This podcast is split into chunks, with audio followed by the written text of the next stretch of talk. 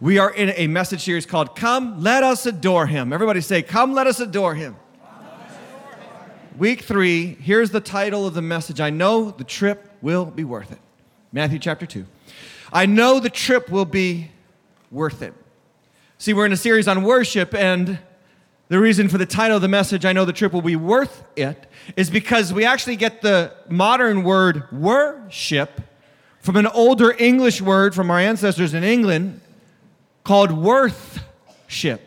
Worship has always historically meant that whatever you think is worth it, you worship. And so if something is worth your attention, something is worth your praise, something is worth your attention or money or time, we say whatever that is, is your object of worship. And here's the thing the word come means to come, means to move, means to get in here. And I want to just say, I'm so glad that you did the very first word of the series title today. If you're here, you came. And we're so glad that you came. We're so glad that you're here and not there. Because it'd be lonely without you. But most importantly, I hope and I pray, and this is why we do a lot of work every weekend with our serve team and the staff and the elders and the deacons and all the people that make Waters Church what it is. We do it so that when you walk out of this door, out of these doors, out of this place, when you leave here to go there, you will tell yourself, I'm glad I came here because it was worth it to worship Jesus. Are you with me on that? And so I think it's very important, and I'm glad that people watch online, but there's nothing like being here. I hope that at the end of every service, you walk out the door and say, I needed that, and God is good. Right? That's what I hope. That's our prayer. We don't want you walking out of here feeling worse. We want you feeling better. Well, we'll challenge you, we'll confront you, we'll say things that might irk you, but hopefully it heals you. Because the Lord loves you and He wants to bless you. Come, let us adore Him. And when you come, our prayer is the trip will be worth it. We want to look at the very first trip in the Bible to see Jesus. The very first journey men took to come and see Jesus. You could call this the very first church to the Christian, the very first trip to the Christian worship.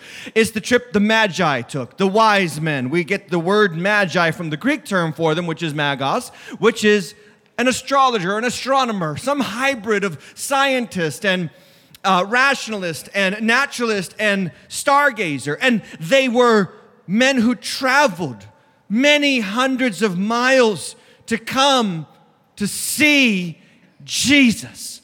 And they left telling the world the trip was worth it.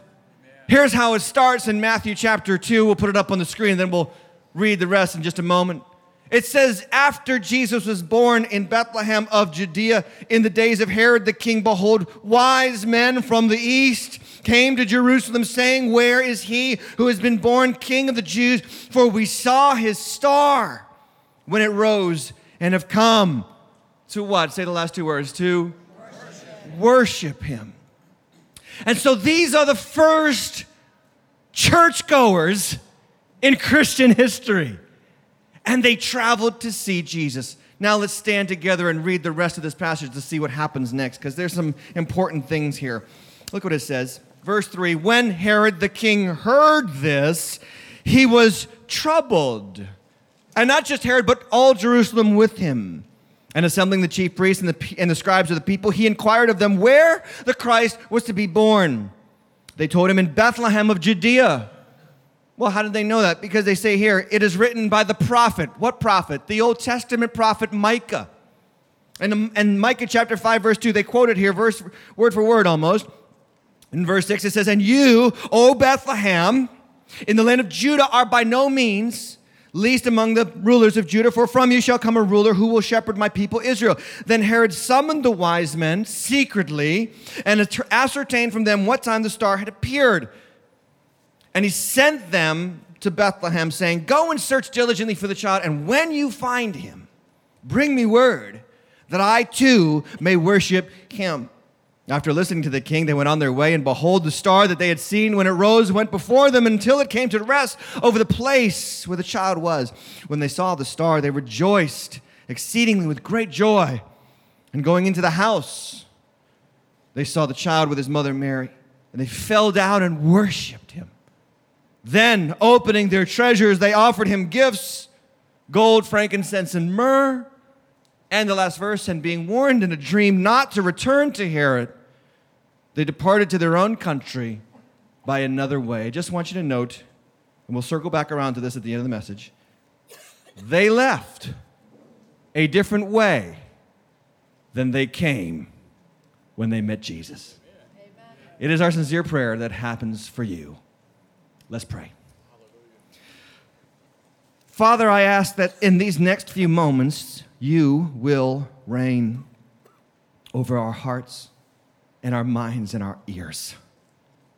And I pray you will say what you want to say to your people. I know they are precious to you, Lord. And I ask that my words will be what you want them to be and nothing that you don't want them to be. I pray that we will see Jesus, Him and Him alone. In His mighty name we pray. And everybody said, Amen. God bless you. Have a seat.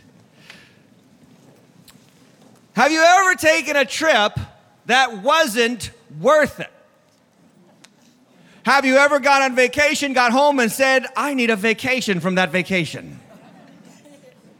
Have you ever made this plan where you were gonna have this for the kids and do that for the family, and everybody's gonna have a good time, and by the time you got there, the trip getting there alone was enough to make you hate each other? And you were screaming at each other and yelling at each other and telling everybody, shut up, we're on vacation, we're supposed to be having a good time. And then you wonder why you took the trip in the first place. How many have ever taken a trip that wasn't worth it? Come on, somebody. I have had this experience.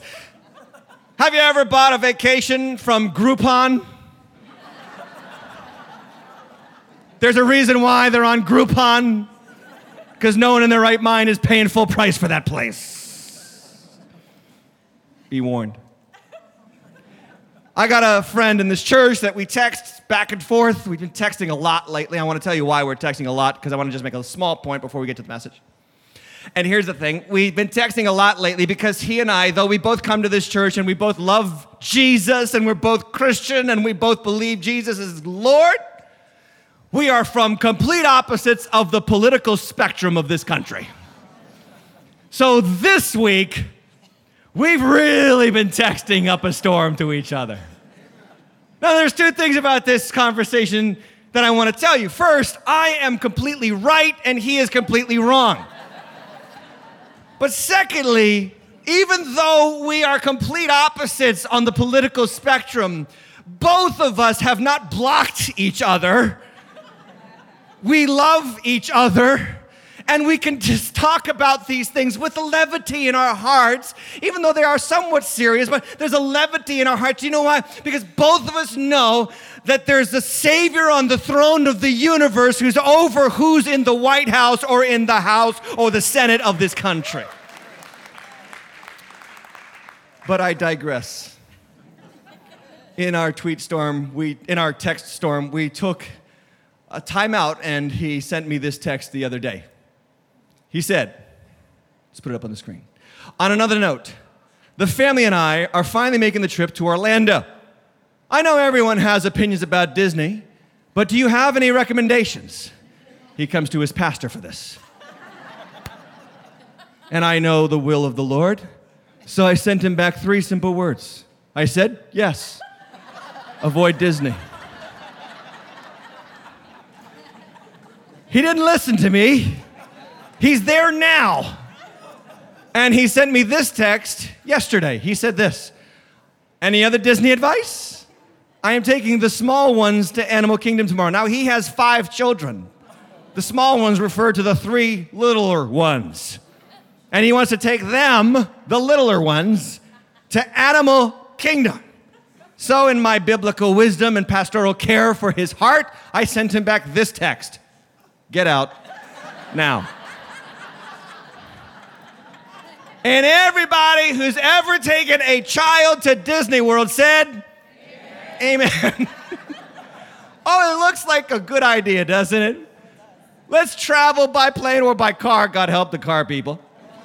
24 hours for you down into the heat of Central Florida to stand in line for two hours, pay exorbitant prices to get into the place where we stand in line for two hours and to wrestle through crowds of other people who already are upset at how much they paid to get there, all the while listening to our kids cry and complain and whine that they are bored.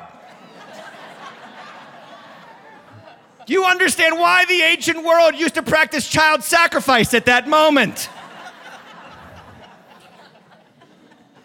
I'll tell you the only way to go to Disney World is to get a babysitter for your kids and leave them in the hotel, and you and the wife go and walk through the park and laugh at all the other parents. I did that last year, time of my life. When you go that far, you want to make sure that the trip will be worth it. Well, there's one thing to go to Disney it's another thing to travel from the Far East all the way to Judea.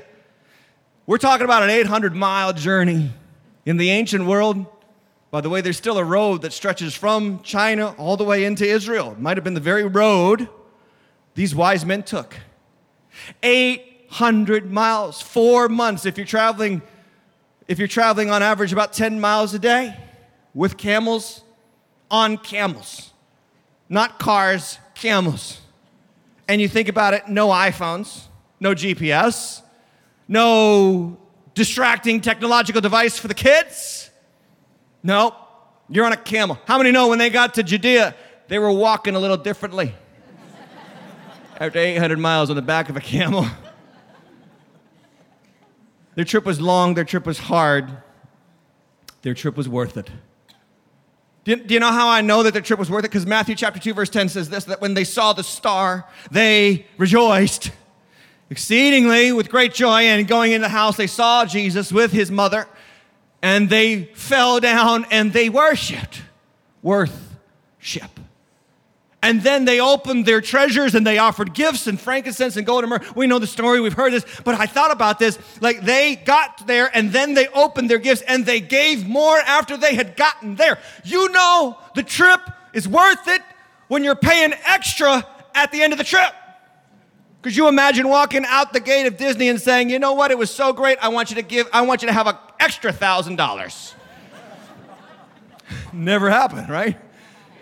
But they did that for Jesus. And they're the first people in human history to tell us that if you make your way to the Son of the living God, you won't be disappointed. That's what they are telling us here today, 2,000 years later. And I want to give you three reasons why it's worth it to worship Jesus. Why it's worth it to get up, shower, change, get dressed, come into a place like this to be a part of a church that you love and you grow in Christ with other people.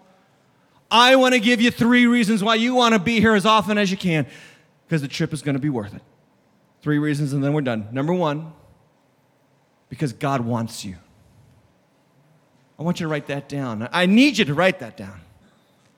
Because maybe you feel like that today, but I guarantee you a day is coming when you won't feel like that it's probably going to be the day after you really blow it. Or you meet some person who claims to be a Christian and they treat you terribly. Or it's going to be those moments when you feel like life is terrible and not worth living, and you wonder why God put you on this planet in the first place. But, ladies and gentlemen, we are living in a world in which that is happening on a regular basis because suicide has become a national epidemic. People are hurting, people are lonely, people are depressed, people are saddened, and they are overwhelmed with life. And what they need to hear, the last thing, first of all, that they need to hear is that God is angry with them. What they need to hear is that God loves them. And he sent Jesus. This is why we're here today. This is why Christmas comes up every year so that we can remember that God sent his son for you. He's payment on the cross. He said, It is finished. The word in Greek is to tetelestai. It means paid in full. Paid in full. The cross is payment for what? For you. I don't know about you, but I don't pay things. I don't like to pay for things that I don't want. Christ is God's payment for you because He wanted you. He wants to know you. Now, I, I got a sermon series planned for the first of the year. I'm so excited about it. It's called The F- Top Five Lies of the Devil. I want to make sure you come. The first one we're going to talk about is around this subject. Because so many people are convinced that God is angry, God is mad, God is out to get them. And you need to hear that nothing could be further from the truth. Jesus said, I have come to seek and to save that which was lost. The Bible's most famous verse is John 3 16. For God so loved the world that he gave his only Son, so that you, if you believe in him, will not perish but have everlasting life. Christmas is God's eternal stamp in human history that you matter to God. He wants you. He wants you. The scripture says in Matthew 2 2, they say, the wise men, they come to Jerusalem, they say, Where is he who is born king of the Jews? For we what? We saw his what? Star. Star. I thought about this. These are Persians or Babylonians, we're not sure, but what we do know for sure, for certain, is they weren't Jews. And I only tell you that because the Jews knew the scriptures. The Jews had the Bible. They still call it the Bible to this day. They knew what God was going to say, what God was up to. They knew what God wanted. They knew what God's law was. They knew how God wanted them to live. But these Persians or Babylonian wise men, they didn't know. They didn't have the Bible. They didn't have the scriptures. They may have been familiar with Daniel. They may have been familiar with Balaam in Numbers chapter 24. They may have been familiar with these ancient people who had interactions with their heritage or their ancestors in the past, but they didn't know what the God of the universe wanted or what the God of the universe said, and they wanted to know the God of the universe. And so, what does the God of the universe do for these ancient men from a faraway country? He gives them a sign in the heavens, a star. And there's a little bit of a historical fact around 2 or 3 BC that you can study up on. I studied it up this week. That there's a great chance that Jupiter and Venus and a star called Regulus were aligned at just at the right point in April of B, A, B, BC 2 or 3. And it became the brightest star the, the world has ever seen. And that was the sign that they saw, and they followed that star as it led them into Judea, into Israel. And I just thought about it. This, this really, this really geeked me out, okay? God loved these guys so much, he was willing to move heaven and earth to get their attention to come meet his son. What has God done for you? What has God done in your life to get your attention? Maybe it was something bad, maybe it was something sad, maybe it was something tragic and you wouldn't be here except for that thing happened and you got here. And but the best thing was that that tragedy happened so that you got here and you met the good news in Jesus Christ. Like, that is our hope for you. Not that you go through tragedy, but that God gets your attention and that you meet Him because when you meet Him, it'll be worth it. God wanted these wise men. God wanted, I, I think I thought about this. God put the sign in the heavens and the stars because God was saying to these wise men from Persia or Babylonia, I want you. I love you. Come and meet my son. And we have to also understand that these were magi, which is kind of interesting because they were some kind of hybrid of astrologer, astronomer, scientist, historicist, realist, whatever you would call it. These were notable guys, kingmakers. These, are, these were guys who were advisors to kings, important guys, but, but, but they studied the stars, right? Now, the thing you have to understand is that everywhere else in the Bible where it talks about astrology or astronomy or studying the stars or doing that kind of thing, it's actually off limits for God's people. This is something that you should not do, they say. It's, the scripture says. Uh, Deuteronomy chapter 4, verse 19 is actually into law. It says, When, God says, when to his people, when you look up into the sky and see the sun, the moon, and the stars, all the forces of heaven, what? Do not be seduced into worshiping them. The Lord your God gave them to the peoples of the earth. In other words, people who don't know my will will worship the stars but you know my will and I don't want you worshiping. And everywhere else you see magi or wise men or magicians mentioned in the Bible, everywhere else you see them mentioned, they are always mentioned in a tremendously negative light. Except for Matthew chapter 2. It's the only place in the Bible where there's something positive said about the Magi. Why? Because here's the difference. Instead of looking to the stars for hope and power for themselves to rule over people, they read the stars to find the hope and power in the person of Jesus.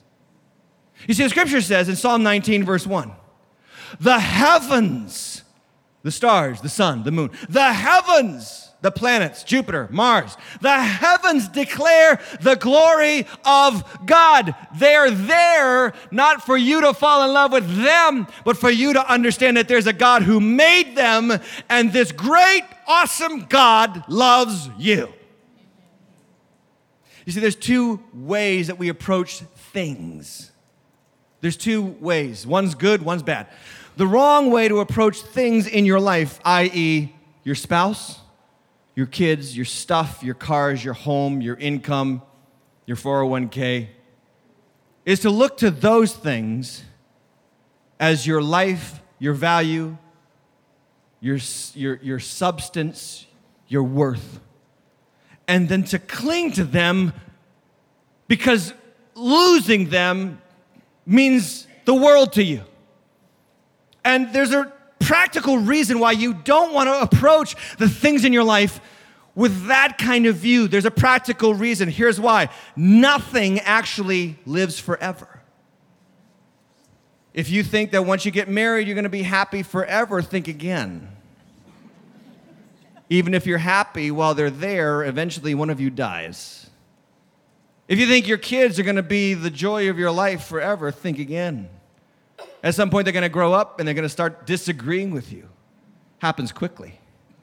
And then they might leave you, and they may not talk to you. Or eventually, one of you's got to let the other one go. And if you put all your hope and all your stock into your things, things get rusty, old, and broken. And if you put all your stock and all your value into your, wor- into your net worth, eventually the net worth dwindles down to nothing. What I'm trying to tell you is everything else in this world fades away. There's nothing that you try to hold on to in terms of things or people that actually live forever in this world.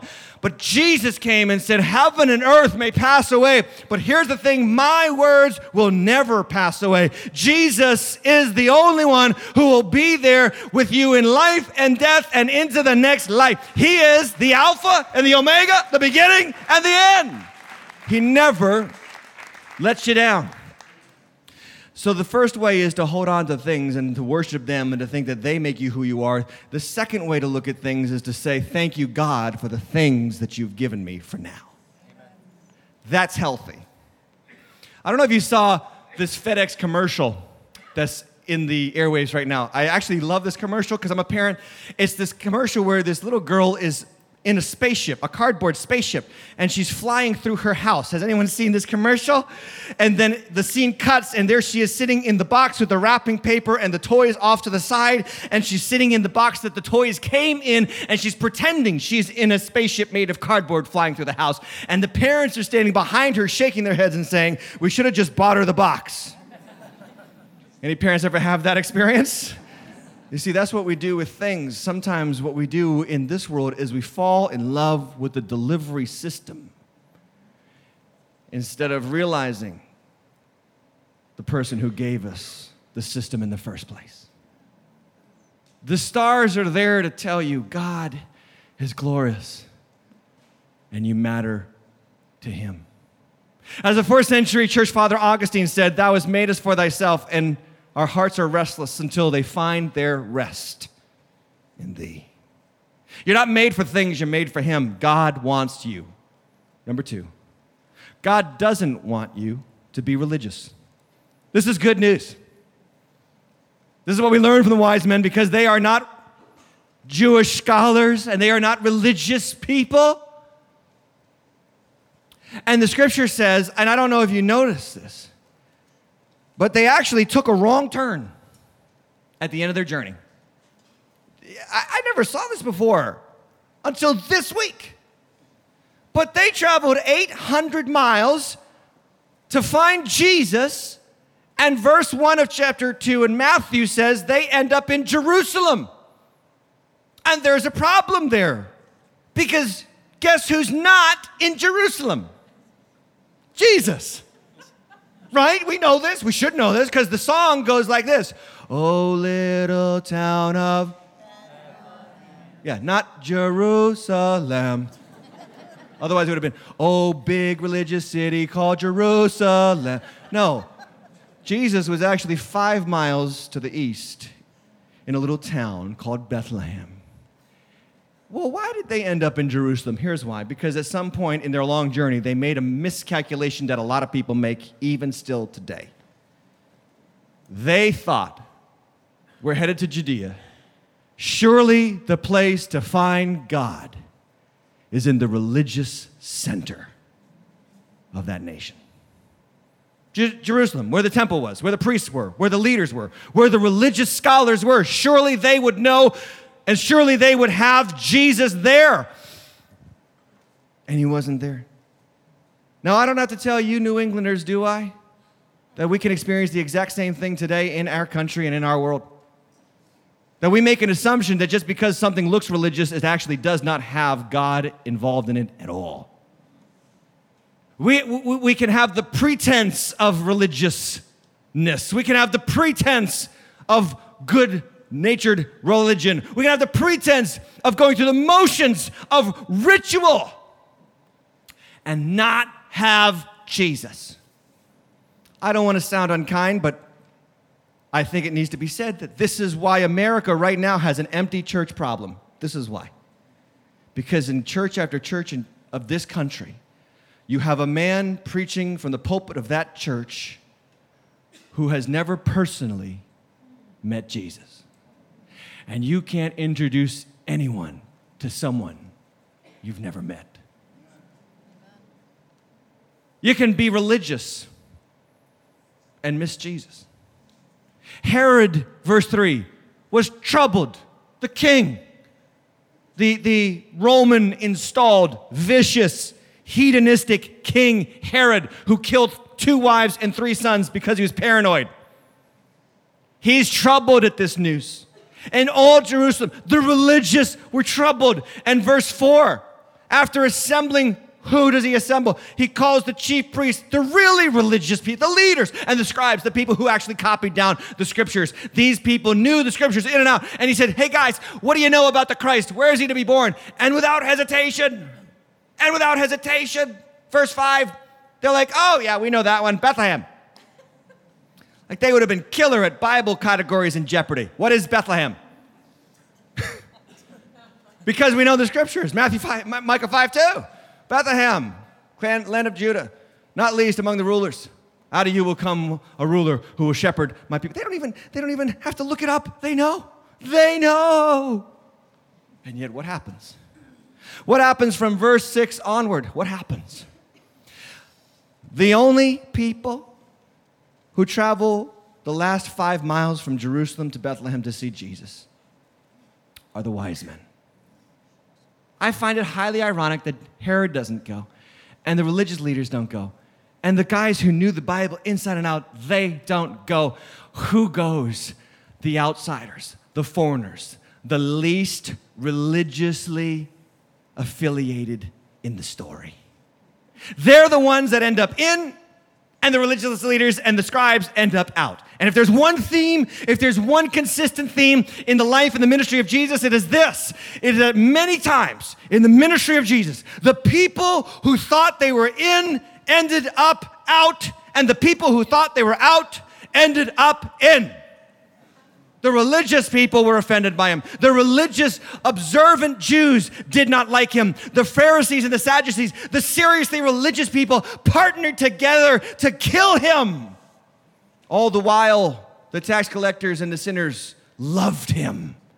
You ever think about this? That the figure that headed up the whole movement of Christianity was beloved by the people least looking Christian in the world? This is the story of the Gospels. Here's what I want you to write down it's entirely possible to be religious and avoid Jesus. It's entirely possible to be religious and avoid Jesus.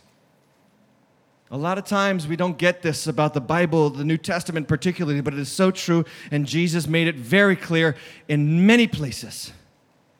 You don't get to heaven, you don't get to know Him through religious practices. Matthew chapter 7, verse 22, Jesus said it. On that day, many will say to me, Lord, Lord, religious speech. Did we not prof- prophesy in your name? cast out demons in your name, do many mighty, work, mighty works in your name, religious activity, religious activity, and I will declare to them, I never knew you. Oh, what did you do all that work for? What did you do all those ceremonies for? Was it for me or was it for you? Again, I don't have to tell you, you're New Englanders, you know the religious structures that took advantage of people, that abused children, that used religious activity as a cover up to be vile and wicked. We don't have to talk about this much, but we know it's true. Religious form, you think that God is interested in that? I got good news for all the CEOs in the house today. CEOs, what are you talking about, Pastor? I'm talking about the, the Christmas and Easter only people.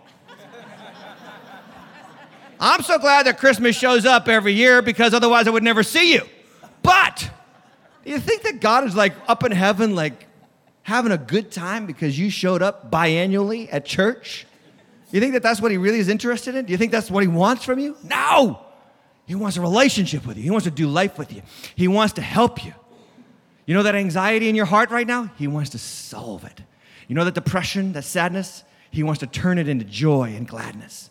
You know that loss that you suffered with? He wants you to help. He wants to help you through it. You know that job that you're struggling with? He wants you to give you the strength to overcome in the midst of it. You know that relationship tension that you have right now? He wants to be the balm of peace in the midst of it so that you can do life not in the galaxy alone and left to your own devices, but in the strength and in the mercy and in the grace that Almighty God who made you has given you in Christ Jesus. This is the good news. It's not religious practice, it's relationship. In Matthew chapter 21, verse 31, Jesus says, Truly I say to you, the tax collectors and the prostitutes go into the kingdom of God before you. Who's the you here? The religious people. Now, this is why they ended up wanting them dead.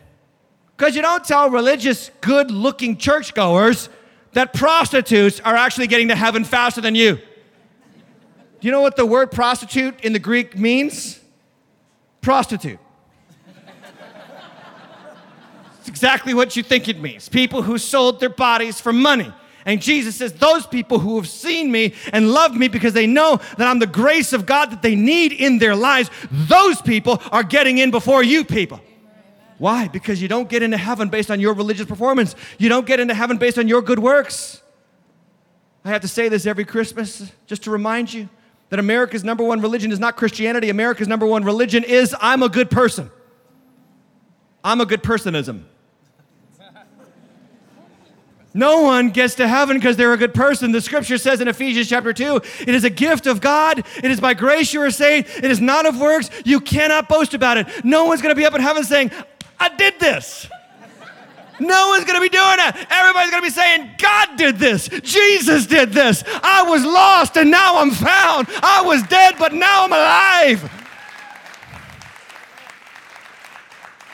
That's how prostitutes, that's how tax collectors get into heaven before religious people because it's God's grace and not your goodness. John chapter 1 talks about it. Said he came into his own, but his own, they did not receive him. But to all who believed, to all who received him, he gave the right to become children of God.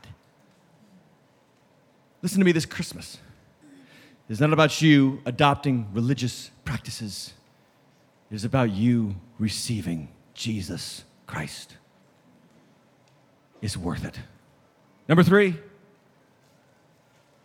God wants to fill you with His joy, His word, and change the course of your life. This is why it's worth it to worship Jesus. He wants to fill you with his joy. Somebody say joy. And his word. And he wants to change the course of your life.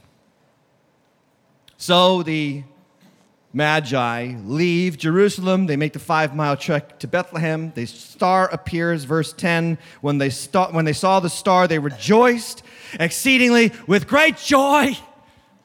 Four words to describe extreme happiness. You know how you know you've met Jesus? Because you're happy about it. It's not religious dead ritual. It's joy inside of you. You're happy that you know him and that he loves you and that he's with you. Sometimes I look at Christians, they're so grumpy. They're so miserable.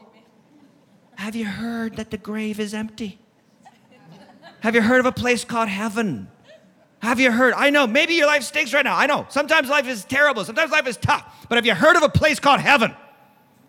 where there's streets made out of gold, where there's a crystal sea, where there's no more shame, there's no more fear, there's no more pain, there's no more loss, there's no more sickness, there's no more death, there's no more despair, there's no more anxiety, there's no more depression, there's no more sadness, there's no more division, there's no more divorce. There's no more homelessness or loneliness. There's just joy everlasting in the presence of Almighty God. That is what awaits every child of the Most High God. That is what awaits everybody who receives Jesus. That's why He came to offer that to you. Turn that frown upside down, friend. oh, maybe your life stinks. Okay, well, if you're a Christian, good news. Someday you die. and it's not going to stink anymore. In Psalm 16, verse 11, David writes, You make known to me the paths of life. In your presence, if you got your notes out, underline, in your presence. In your presence, there is fullness of joy. Happy about it. They're happy to be with Jesus. And in verse 11, and going into the house, by the way, not the manger, not the stable, the house. They saw the child, not the baby, the child. He's probably about two years old at this time. With Mary and his mother, Mary, his mother. And they what? They fell down. The word in the Greek, there's synonyms for it that means to lose authority. These regal kingmakers of the East fall down at the feet of a two year old child. And then they open their gifts and their treasures and they say, Here, you're worth it. You're worth it. The trip was worth it. And then look what happens in verse 12. This is wonderful. Being warned in a dream about Herod, they go back a different way than they came. Notice what happens. The moment that they meet Jesus in person, God starts speaking to them personally. You want a living relationship with God? It doesn't happen because you think a certain way. It's because you have connection with Him through Jesus Christ, the Son. He's the only way to God. And the good news is, He's the only way for everyone. When you meet Jesus, you never leave the way you came. When you meet Jesus, you never leave the way you came. And that's why we do what we do here at Water Church, and that's why we're trying to plant, no, why we're going to plant more churches, and why we have services, and why we want you to come more than just today. Because I believe every time we gather in this room, there's an opportunity for your life to change, for your life to be touched by the power of the God who made it. Stay with me for one more moment. I gotta be honest with you, I gotta make a confession. I don't even like to confess this, but I do it for a point, so just hear me out. This was a hard week for me in my studies and preparation. And I don't even like to tell you people that because I like to think I impress you a little bit. But this week, I was like studying and studying, and nothing was coming to me. Nothing. And I actually got mad at God. And I said, Hey, I've been studying all week, and I have nothing to say to your people. we got a good relationship, him and I.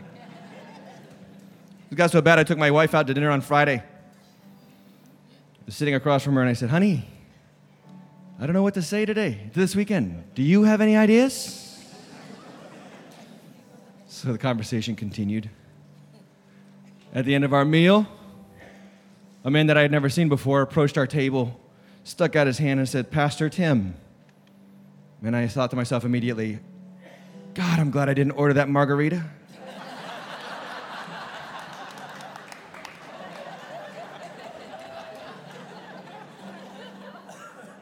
My name is Ron. And I want to let you know that I saw your church on TV several months ago. And then you kept telling us to come, so I came. I made the trip to church. And I just want to let you know that Jesus has saved my life. And then he took out his other hand and he put it on the table and he left gift cards on the table and he said, I want to just pay for your dinner. You know what he did? He did what the wise men did 2,000 years ago. He met Jesus and he opened his heart and his treasures and laid it on the table and said, It's worth it.